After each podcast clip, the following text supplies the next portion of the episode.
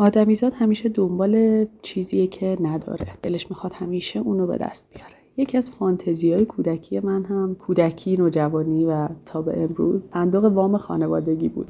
همیشه دوست داشتم که توی صندوقی عضو باشم و اسمم در بیاد و برنده بشم و خوشحالیش بیشتر از پولی که قرار بود بهم به برسه. برام شگفت انگیز بود. دلم می‌خواست حتما تجربهش کنم. ولی خب هیچ وقت پیش نیومد که تو فامیل خانواده دوستان یا تو هر جمع دیگه ای عضو یه صندوق وام باشم. همیشه گوشم میچرخید بشنوم ببینم یه جایی صندوق تشکیل میشه من شرکت کنم توش یا نه که نه. تا حدودا دو سال پیش که یکی از دوستام تصمیم گرفت یه صندوق کوچیکی را بندازه که پس اندازه کوچیکی توش داشته باشی. بالاخره یه زخمی رو بپوشونه دیگه. و من قبول کردم که عضو بشم با 500 تومن سهم. و یه صندوق 5 میلیونی کوچیک شروع کردیم. خب دوست من یکم مدیر سختگیری بود. شاید بیشتر از یک کم. ولی به هر حال دو دوره گذشت و خب منم تو هر دوره تقریبا جزو برنده های اول بودم و خیلی بهم چسبید. اما کم کم تصمیم گرفتم که خودم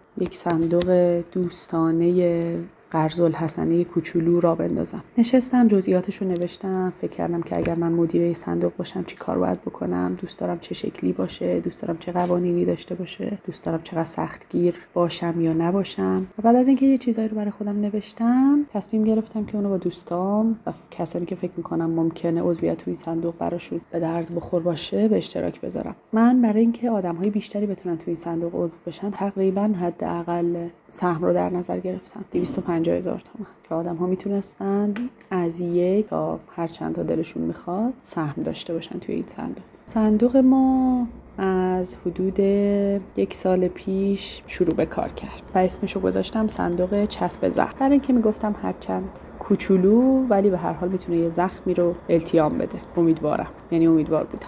خب خیلی سخت بود. سختترین جاش توضیحات جزئیات حضور در یک همچین صندوق دوستانه ای بود. فکر کردم خیلی بدیهیه ولی خب ظاهرا خیلی بدیهی نبود و باید خیلی توضیح می‌دادم. ولی خب به هر حال تلاش می‌کردم به ساده ترین شکل ممکن برای آدم ها توضیح بدم که تازه کار یک صندوق چه شکلیه باید چی کار کنیم و چی کار نکنیم. و تلاش کردم توی این سادگی کوتاهترین زمان رو در نظر بگیرم و صندوق رو در کمتر از یک سال دورش رو به پایان برسونم. این برای همه فکر می‌کنم خوشایند باشه این کوتاهی دوره. این نکته که برای خود من همیشه مهم بوده. زود به سرانجام برسه دیگه. یه سرمایه گذاری که زود بتونم ازش برداشت کنم. و صندوق ما یک صندوق ده ماهه شد. بر اساس تعداد شرکت کننده ها گروه بندی کردم نوشتم همه چیز رو هم توی گروه با همه به اشتراک میذاشتم مرحله به مرحله که در جریان جزئیات قرار بگیرم به هر حال حساب و کتاب دقیقی داره و این وسط خب باید همه بدونن چه خبره.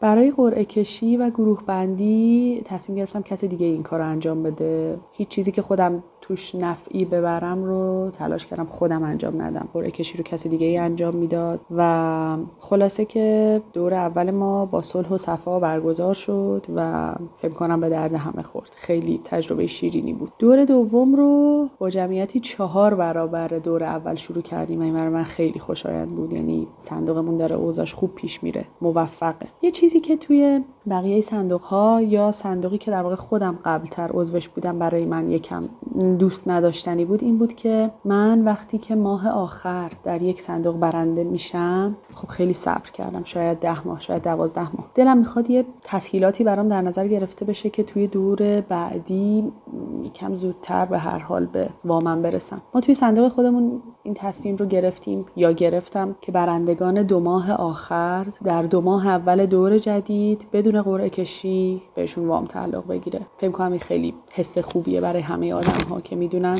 هر کس در این شرایط قرار بگیره به هر حال در دور بعد جبران میشه و قرار نیست اون همه منتظر بمونه. فکر کنم توی این دوره هم این اتفاق خیلی چسبید به تهدیگ های دور قبل و یک هم زخمشون رو بیشتر التیام داد. و یه نکته مهم توی صندوق زمانت پرداخته. شاید بگم مهمترین مسئولیتی که متوجه مدیر صندوقه به خاطر اینکه هیچ زمانتی گرفته نمیشه از آدم ها غالبا مگر توی صندوق هایی که خیلی خیلی رقم بالایی دارن. شاید مثلا بالای 50 میلیون بلکه بالای 100 میلیون. ولی تو صندوق های کوچیک ضمانتی گرفته نمیشه و من این جمله رو همیشه توی گروهمون می‌نویسم و تکرار می‌کنم که ضمانت پرداخت وجدان ماست.